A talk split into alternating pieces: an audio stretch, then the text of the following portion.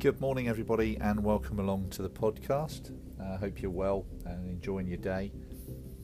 Wanted to bring you just a bit of an insight this time round into the effects that lockdown has had on swimming as a whole from my perspective. Just for those of you that don't know, uh, my name's Andy Unstead. I am a swim coach. I'm head coach with a swimming club in North Devon called Torridge Side Amateur Swimming Club, uh, and I also coach privately uh, swimmers and also triathletes from age group level all the way through to national uh, level for swimmers and also uh, GB level for triathletes. Uh, it's it's it's been a tough time for us. There's no doubt about that. And when I think back to the end of sort of March, beginning of April, when we heard from the government that leisure facilities, swimming pools were going to close, I don't think any of us really had any idea how long that was going to go on for. I think in the back of our minds we probably thought a month or two, and then things would just get back to normal. We, we would arrive back at swimming pools in the usual sort of time frame with the same structure and continue our training. Well, as we know now, that didn't happen. It went on for a lot longer than, than I think we any of us could have imagined. Uh, and, and now we are, find ourselves in a very, very different world with a very, very different situation in regard to swimming and our training. If we just go back to March, I think when that first government announcement came through, as I say, I think the immediate impact on the swimming world was, was, was quite profound. Those of you that do swim will know, similarly to other sports like gymnastics, for instance, swimming is a sport that demands an awful lot of time to train to a uh, competitive level. And, and as a result of that, it actually becomes part of your lifestyle. It's one of those sports that you sort of uh, you go to school, you go to college, you go to work, uh, you train, you eat, you sleep, and you repeat the process. It's part of your daily routine. And I think that's the key to this is that routine is the sort of thing that when we first started off with lockdown, you know, that routine was broken immediately. Uh, and a lot of people were feeling quite lost quite quickly as a result of it. And that's understandable my my youngest daughter was in year 11 at the time, and for her, she wasn't going to school. She wasn't particularly working in the same way that she'd worked before whilst at school because she was in her last year. She had exams to do, and work and revision was pretty changed. It was markedly changed in that respect. So although she was doing work, it wasn't like younger school children who had work prescribed. It was more structured. She didn't have that. So her day changed completely, not just with swimming, not just with training, but it changed in terms of everything that she was doing, her whole daily routine. So, you know, immediately I saw this and I, I thought to myself, well, you know, I need to do something about this. So I set up through Facebook a group called the Big Swimming Family. And the idea with the Big Swimming Family was to invite people from the swim world, triathletes, anybody who loves getting in the water, whether it be open water or in the pool, uh, a place for them all to come together and feel part of something uh, without having that daily routine of actually training. Uh, so on there, people were talking about how they were feeling, about swimming in general, about triathlon training, about all sorts of different swim related things just to feel part of something and to help them through those more difficult times.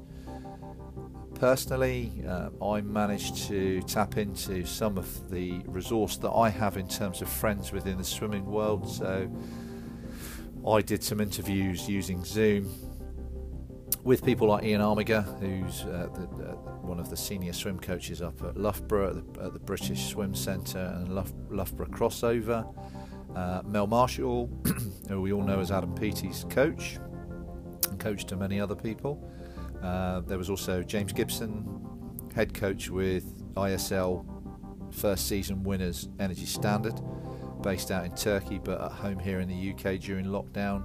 Dave Hemmings, GB coach, people like Siobhan Marie O'Connor, um, and many other of the top swimmers in this country, whether it be open water or IM distance based swimmers.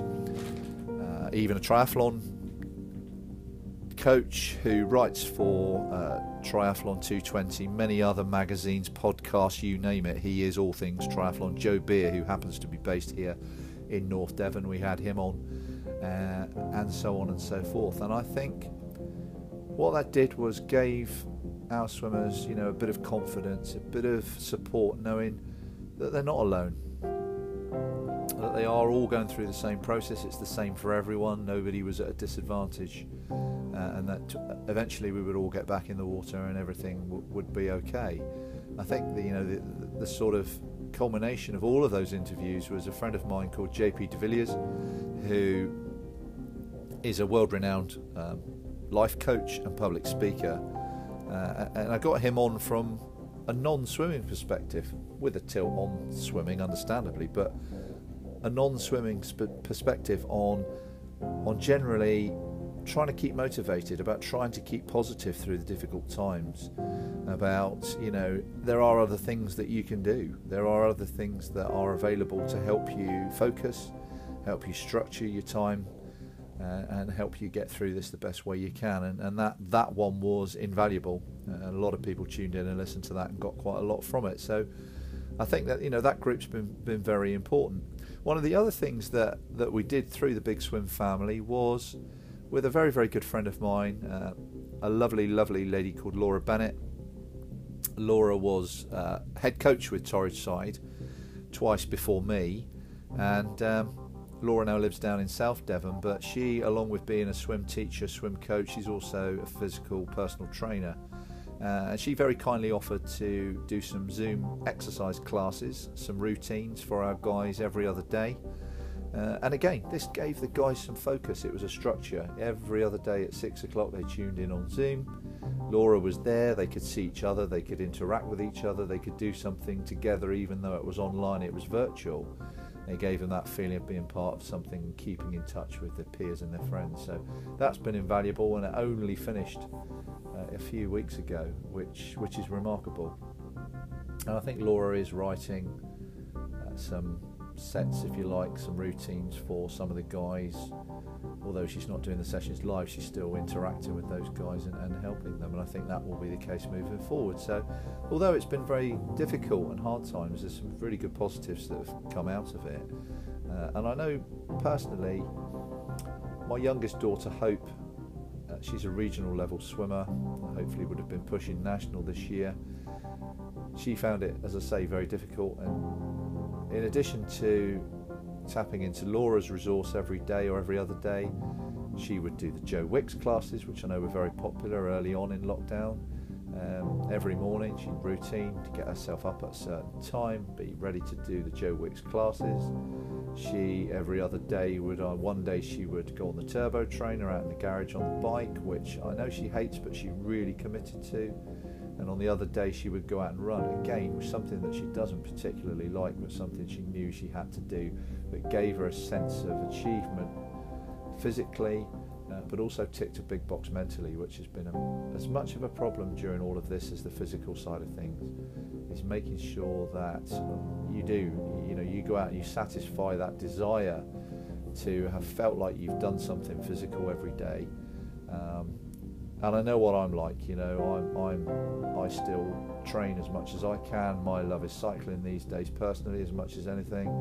And I've done four and a half thousand miles on the turbo trainer during lockdown, and it's given me that sense of achievement to have actually completed something every day or every other day. Um, and more than anything, you know, I, I hear, I've heard from parents during lockdown of how, you know, unbearable sometimes the kids have been to live with because they're just frustrated. You know, they need to be doing some sort of exercise, and so if we can get them get them involved, which Hope has done, you know, to, to do these things, it makes a massive difference to them and to us as parents and coaches as well. So that's that's been that's been amazing, and I think you know, come the 25th of July when the government said, yes, swimming pools can now open, leisure facilities can now open, I think a lot of people out there thought that things were going to return pretty much to normal quite quickly. And we now know that that is not the case. It's been a very, very, very hard road for most of us, and I think even more difficult than the actual lockdown period itself because certainly from a Torridge side perspective, you know, we've seen other clubs return into training. Kids have seen some of their friends return into training.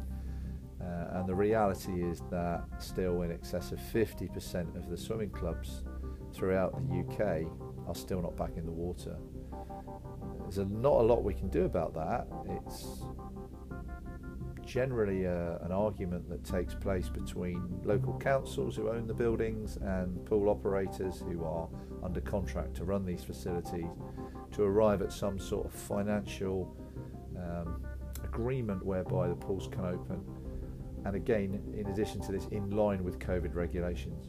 A lot of these pools are older facilities and they don't lend themselves very readily to being uh, a safe environment without some remedial works being need to be done and therefore cost involved in doing that. So it's a very very difficult situation. Uh, and as I say, us as a club, we're still not back in our normal training pools. However, we do start next week at one that's outside of our area, which doesn't sit particularly comfortably with us for obvious reasons. But ultimately, we need to get our swimmers back in and training you know, we, we did a godsend from the beginning of July down in Tavistock. The amazing Mount Kelly, Kelly facility was made available to the general public uh, and also for lane hire.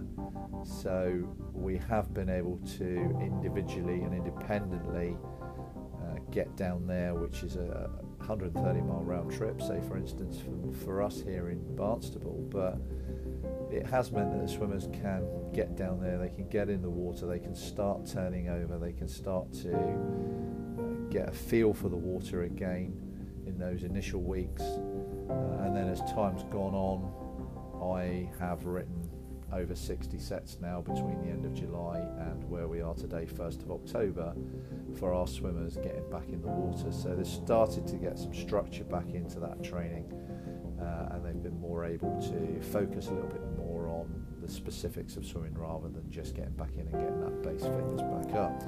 I mean, the benefit with all of this, of course, is that there are no competitions planned. So, a blessing and a curse. Obviously, we, this is what we train for for a lot of our swimmers to go and compete. But what it has meant, you know, not having those competitions in the future to put pressure on to get ready for, has meant that we can take more of a staged and considered approach to returning to the pool. So the, the, the, pressure isn't on. You know, we don't need to be going full gas. We don't need to be building towards going full gas. We can, if you like, do a textbook return to the pool. So things can be started off very steadily at base level and progress through. Um, and that will help a lot of swimmers because those that have been able to find the time to swim are obviously at a slightly improved level than those that haven't swum for seven months. So what we don't want to do is put those swimmers off that haven't had the opportunity to get back in the water by returning, you know, in at full speed, getting ready for competitions with the rest of the guys who have been able to. So it, it's it's worked out quite well in one way. Uh, as I say, it's just finding the pool time where we can and getting our swimmers back in doing what they love, which is the frustrating part for many, many people all over the UK at the moment for me, I'm enjoying the challenge of writing the sets for, for our guys. It's it's a, a different way of doing things. Uh, it's considering each individual swimmer, uh, where they're swimming, you know how much time they can get, and so on and so forth. It's totally different to a structured club session uh, or sessions throughout the week where we know where they are, we know what those sessions are, uh, how we can develop those sessions and different aspects of the, of the swimming strokes and the fitness aspect and training zones and so on and so forth because they might swim twice one week and then not again for another 10 days or what have you. So it's proved to be quite an interesting challenge for me, but one that I'm really enjoying. Uh, and uh, is obviously adding a string to my bow as a coach as well, being able to evaluate and, and, and provide a training structure for those athletes. So, what do we expect moving forward? I think it's going to be a very, very different type of swimming world moving forward. I think the restrictions on what we can do in terms of pool time uh, and what's available out there fees are going to play a big part in that. Most of you are probably aware, a lot of places pool hire fees have gone up exponentially, but not in line with pool time. In fact, hire fees have gone up, pool times come down. So clubs are being expected to pay more for less, which is a crazy situation, and something that hopefully the government will step in. I know Swim England are taking steps towards trying to help out here and petition the government for additional funding to, to help the sport. Um, I think the, the places that have their own pools, the clubs that have their own pools or access to their own pools exclusively, like your Mount Kelly's and Plymouth Leander and other clubs in the area that are in that enviable position, will get stronger. They'll go to competitions and be a lot stronger. Smaller clubs, hopefully they'll still be around, but I can see some of those clubs, unfortunately, sadly disappearing. Uh, or I can see local clubs potentially merging in the future uh, with reduced numbers to try and make a viable proposition, which, is a sad situation. But ultimately, we have to keep fighting for our sport. We have to keep doing everything we can to keep swimmers in the water and work towards getting competitions back on as soon as possible. But uh, over the just. Uh, hopefully that gives you a little bit of an update from my perspective of where things have been and where we are. You know, I'm very, very positive in my outlook on things. I think there's still a lot of opportunity out there. There's bags of talent from what I see in our area uh, that I coach that are really looking to push on and get back to things in some sort of normality. Uh, and I, for one, am going to make sure that I'm available and there for them to help them achieve that as much as possible. So um, let's keep our fingers crossed and let's hope that we can get back to doing what we love in a proper capacity as soon as possible thanks for listening in. Over the next uh, few weeks or so, I'm going to start looking with the podcast at return to pool training about what we're doing, how we are building our swimmers back into that routine where we can, uh, and then we'll move on to things like training zones and the like as we get further down the line. So, uh, thank you very, very much for listening. I hope you've enjoyed it and it's been useful, and I will catch up with you on the next episode. Take care and speak to you soon.